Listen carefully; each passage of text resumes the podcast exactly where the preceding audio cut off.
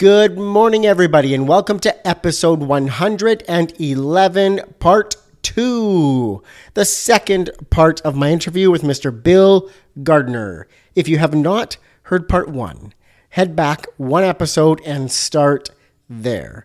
We get into the early days of his design career, the start of Gardner Design, how he was a magician before becoming a designer. Yeah, that was fun and a little bit of uh, more stories about projects and print and passions and that sort of thing. This episode, part two, we get really into the stories. It starts off with us talking about eh, some studies that were done that show design centric companies grow faster and have potential to be bigger. He cites some studies that were done for that, and that is great information for you freelance designers, for you studio owners. That's a sales tool.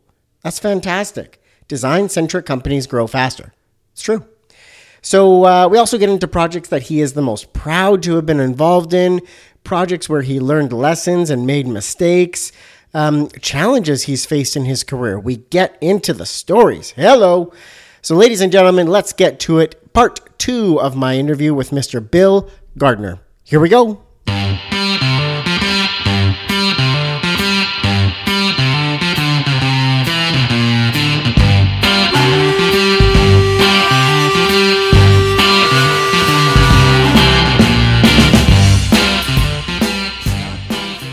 Welcome to the Quickie Podcast, the daily interview show where we talk to graphic designers about their journey to the creative field.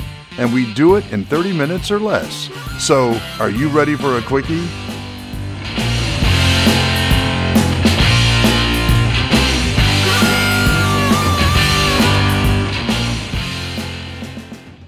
Definitely.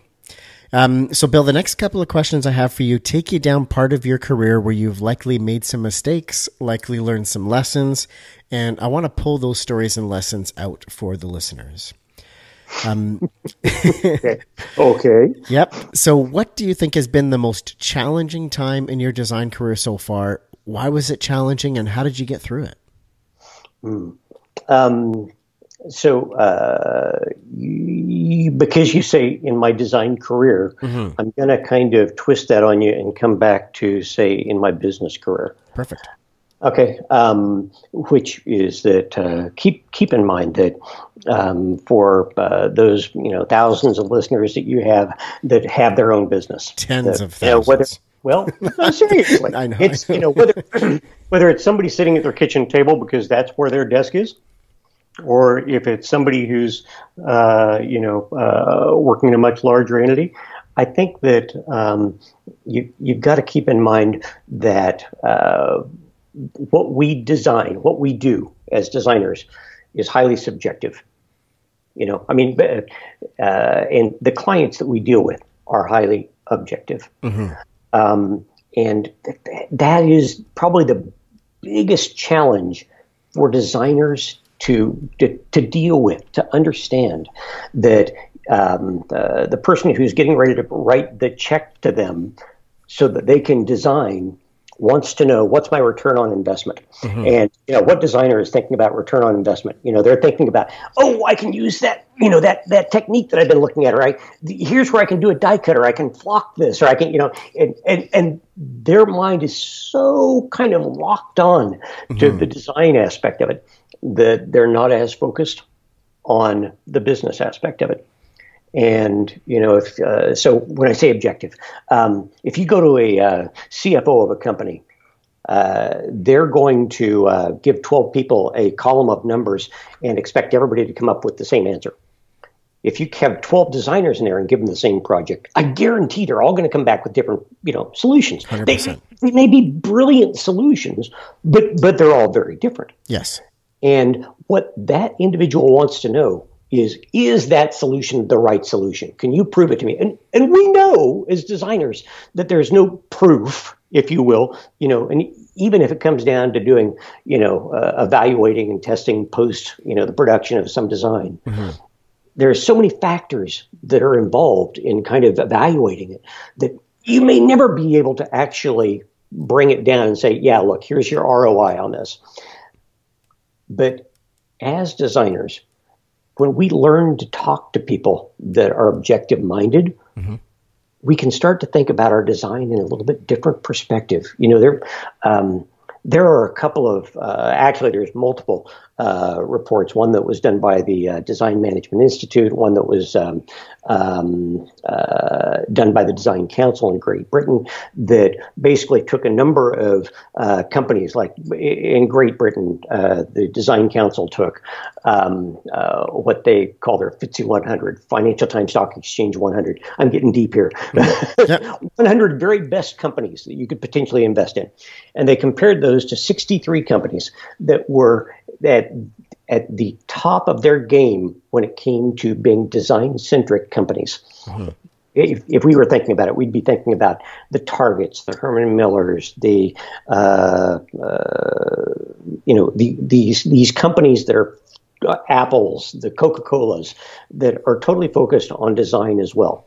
And they found that over a 10 year period, the value of those companies increased close to 250% quicker than those companies in the FTSE 100 or in the um, the same is that the same kind of numbers are repeated. You know, when you take a look at the you know uh, the Fortune 500 mm-hmm. companies, you you find that design centric companies do much better.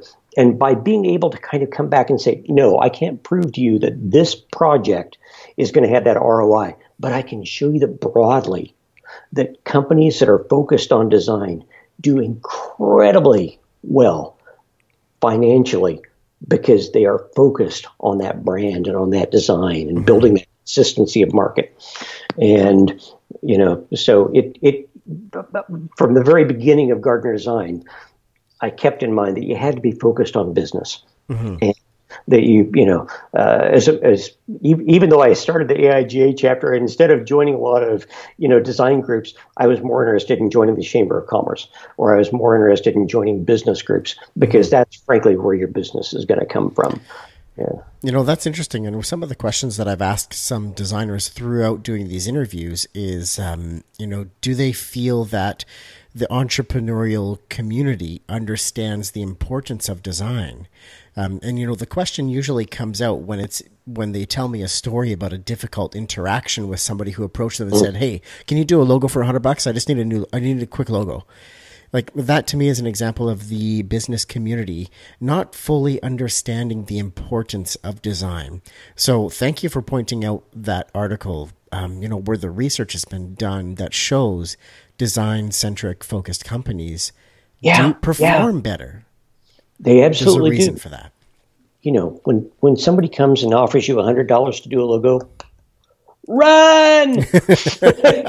you know, I mean that that's going to be the end of your experience with them. Yes. Uh, I mean it, it it sets it up for you. Yep. But it doesn't mean that we can't actively educate you know uh, people and you know one one of the very first things that uh, when when somebody comes and asks for a logo, uh, you know, it's it's usually one of the very first indicators to me that they don't really understand what they're asking for. Mm-hmm. You know, um, because you and I both know uh, that it's it's not just about the logo. Totally. You know that, it, that it's much deeper than that. Mm-hmm. And usually that conversation starts with me asking them, "What what would a logo do for you?" I like that question. What would a logo and, do for you?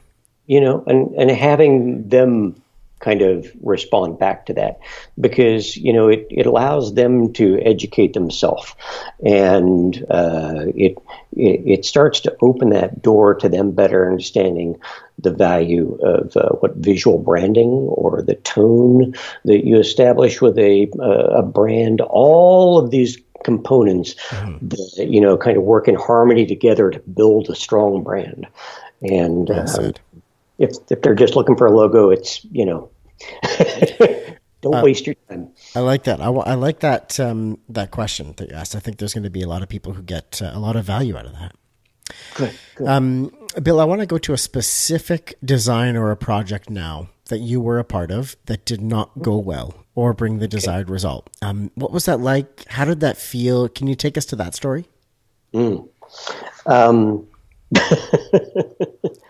um, yeah, I'll go ahead and take a uh, uh, shot. Can, can I do one really, really early on in my career? Absolutely. You can do one okay. whenever. Whenever. Yeah. Um, so, at a, um, uh, very early point in my career, um, I was asked to uh, design the uh, brands, if you will, uh, the, the, the logos for a series of four golf courses. They were okay. public golf courses um, in the community. And uh, the parks director brought me in and said, you know, and uh, you know, Wichita, Wichita happens to be this community that has tremendous parks, and uh, um, uh, the golf courses were a very uh, proud point of distinction for the park department. Mm-hmm and started developing those. And it wasn't long before he said, you know, we we, we really love these. Um, we're we're going to do signage, you know, as you enter into these facilities that uh, uses this. But um, said, uh, how would you feel about uh, we we're kind of thinking about doing some tee markers at each of the tee areas uh, on the golf courses, mm-hmm. and we'd like to we'd like to do something, you know, uh, that carries this brand forward there.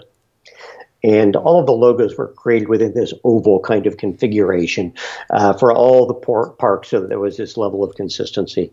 And um, uh, we we got to talking to their uh, superintendent of the uh, golf courses, and uh, uh, we started looking at all the configurations and the things that had to you know be there for these tee markers.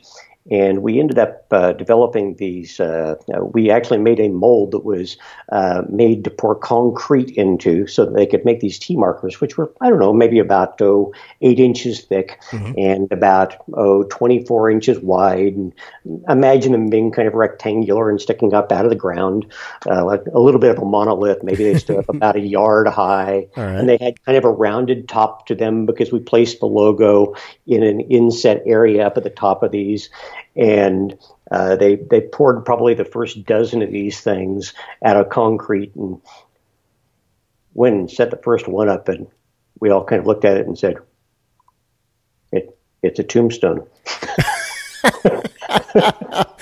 oh my gosh! And, uh, realized what we had basically done is designed a whole series of tombstones to stick up out of the golf course.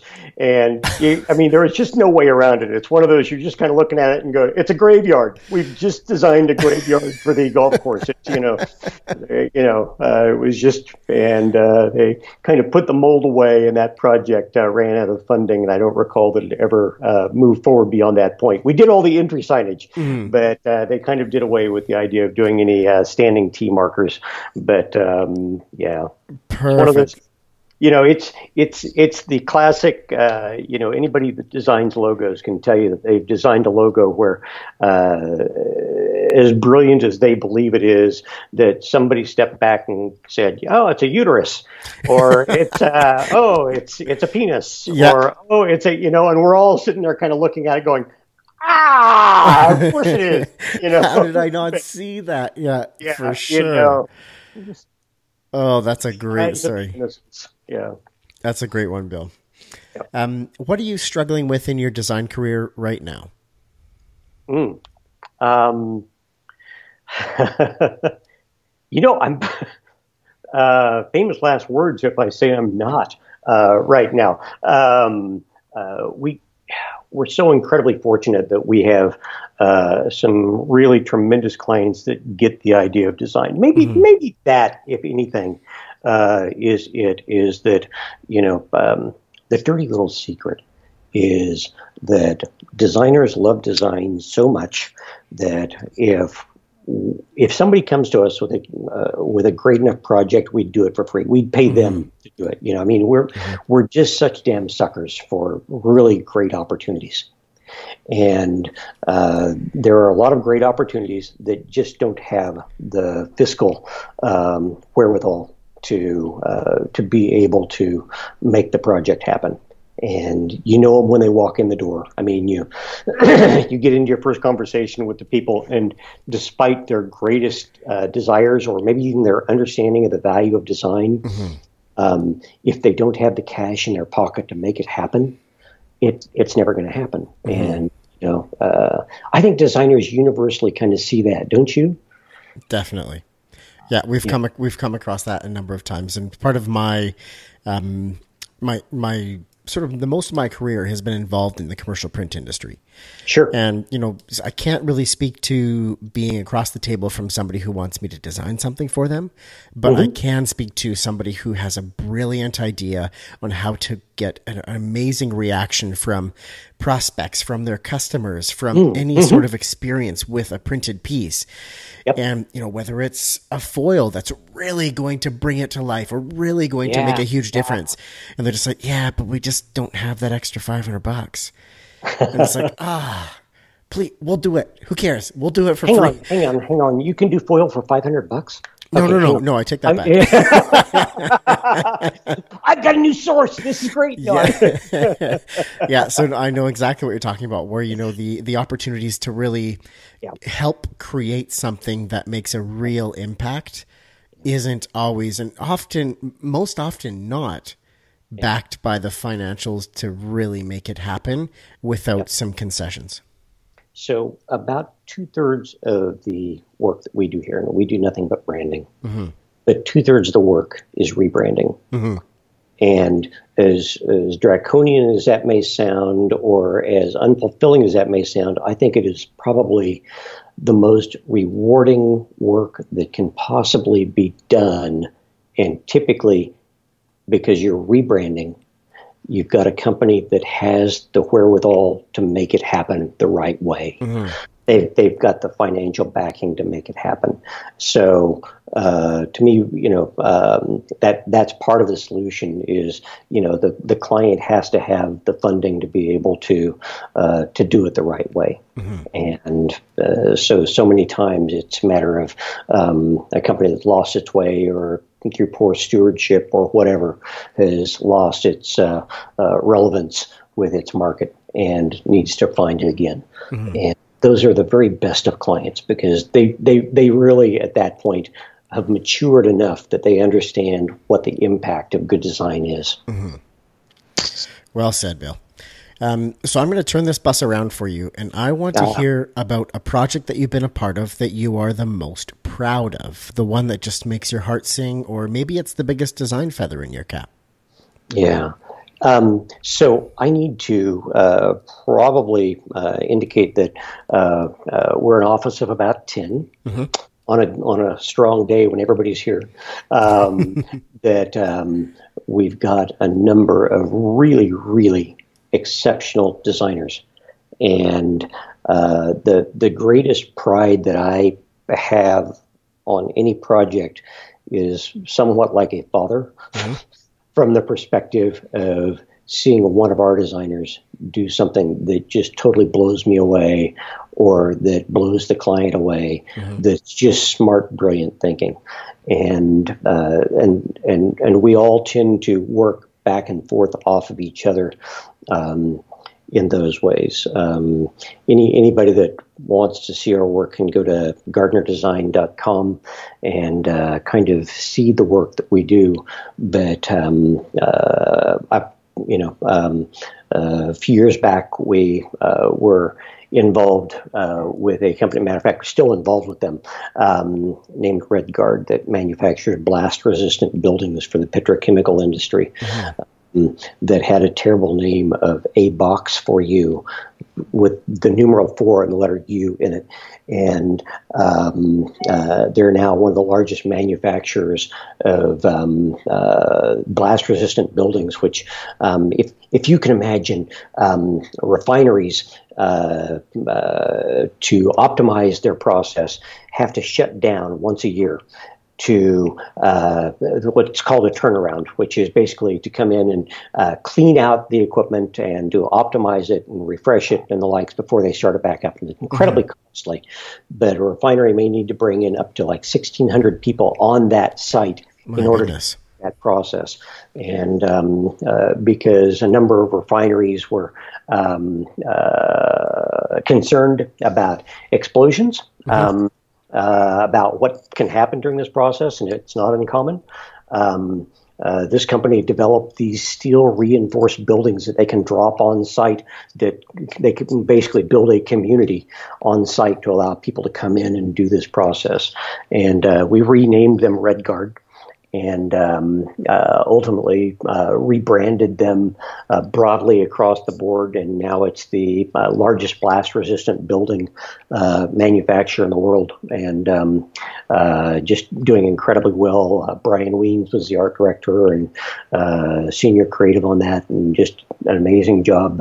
Um, uh, to Adam Anderson, just uh, another one of our art directors, uh, just completing a simple little uh, restaurant called Coney Island that he did some just amazing illustrative work that uh, is, you know, at, as as corporate as RedGuard was. This is the entire other the opposite end. Yeah. You know, um, uh, of this uh, kind of uh, selling uh, and developing this new licensable branded look to a restaurant that is literally 100 years old. Um, wow. And is just now going through this revitalization. Mm-hmm. Um, you know, so we we, we, we get to touch so many kinds of projects. My, my greatest love is just that diversity and relearning a new industry every, you know, uh, every month, every other week. We're talking to clients in diverse industries. Very cool. And it's always a learning then. Always learning new industries, learning about them, doing the research on them. Yep. I like it. Cool. Bill, what is one design product, tool, website, or community that you just can't live without? well, I'm going to be uh, very self uh, ingratiating here and say Logo Lounge, um, but but why not? I'm going to get. Why I'm gonna get not? There. you know, um, so I, I, a lot of people don't really uh, know this story, but when uh, Logo Lounge was started, um, and by the way, I'm I'm an incredible bibliophile. I love books. Mm-hmm. Um, uh, I have this massive passion for books, and uh, at the time that uh, it was started up, um, you know, I literally had you know close to 100 books that were just catalogs of logos that you know our designers if they were starting on a project and it had a picture of a maybe they wanted to reference a horse you know they'd sit there and they'd go through and they would post it note these books you know for hours and days you know uh, looking for horses and that was the you know the impetus of uh, actually eBay was because eBay had just started up, and I thought you know what a great idea.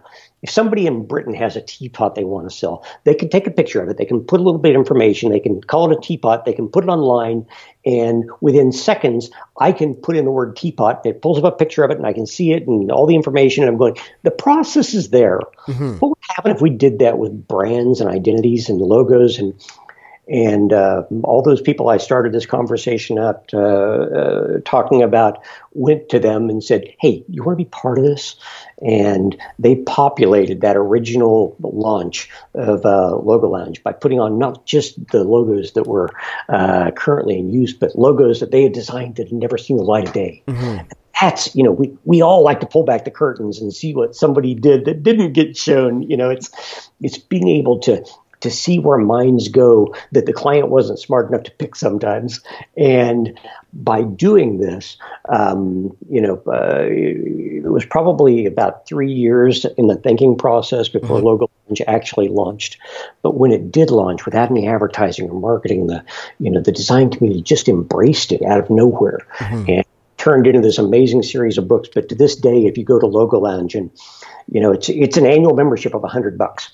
And when you think about it, unless you're that designer who's just going to design that one logo that's a hundred dollar logo, you're you're not the right person. No. But, but, you know, um, if, if you're a designer and you love design and you want to see what others are doing, this is such a highly contextualized site that it's you know better than 300,000 logos that have been uploaded by our members. And, you know, we've got close to 20,000 members around the world that have uploaded their work to this site that um, uh, is just so amazing. And, and it's so contextualized that you can search by uh, keyword or by industry or by the designer or geography or the quality of the work is ranked mm-hmm. by the judges. Or, I mean, there's so many ways that you can start to home in. And it's for this idea of being able to see what others have done and standing on their shoulders. It's you know it's it, it, it's not for stealing ideas, and nobody in the community thinks that it is, but it's about that idea of seeing where other people are. And I, You know, if I if I tell people one thing, typically it's that it it's more important to know how you got there than it is to know where you are. Mm-hmm. Because you know anybody can knock off somebody else's design, but if you know why that person designed it the way they did, then you have enough information to be able to design something of your own that so, is using that thinking. So almost understanding and appreciating the journey and the reason. Yes, yes, exactly. Perfect. You know? So All right, Bill, I'm going to wrap it up with the ask it forward question here. I have a question for you from my last guest, and then you get yes. an opportunity to ask a question of the next guest. Okay. So my last guest was our boy Kendrick Kidd in Jacksonville, Kendrick. Florida. Yes. And uh, he wanted to ask, with the pace of change in our current world um, and in content creation, what do you think it takes to have longevity? Yeah. Um, I'm I'm going to go to a uh, quote from Tom Geismar, mm-hmm. and and I, and I love this, uh, which is that nothing dulls so quickly as the cutting edge, and it's so true. Mm-hmm. It's it's one of those things that you know when um, when when you look at those people that are burning the brightest, look at how long they burn. It usually doesn't last long. Mm-hmm it's usually a flash. And when you look at those people that have had just tremendous careers, it's usually because they're smart enough to recognize the difference between flash and substance. Mm-hmm. And you know, uh, when when when you've got good thought, good context, good reason behind what you do, as opposed to going for the technique, or as opposed to uh, going going for volume mm-hmm.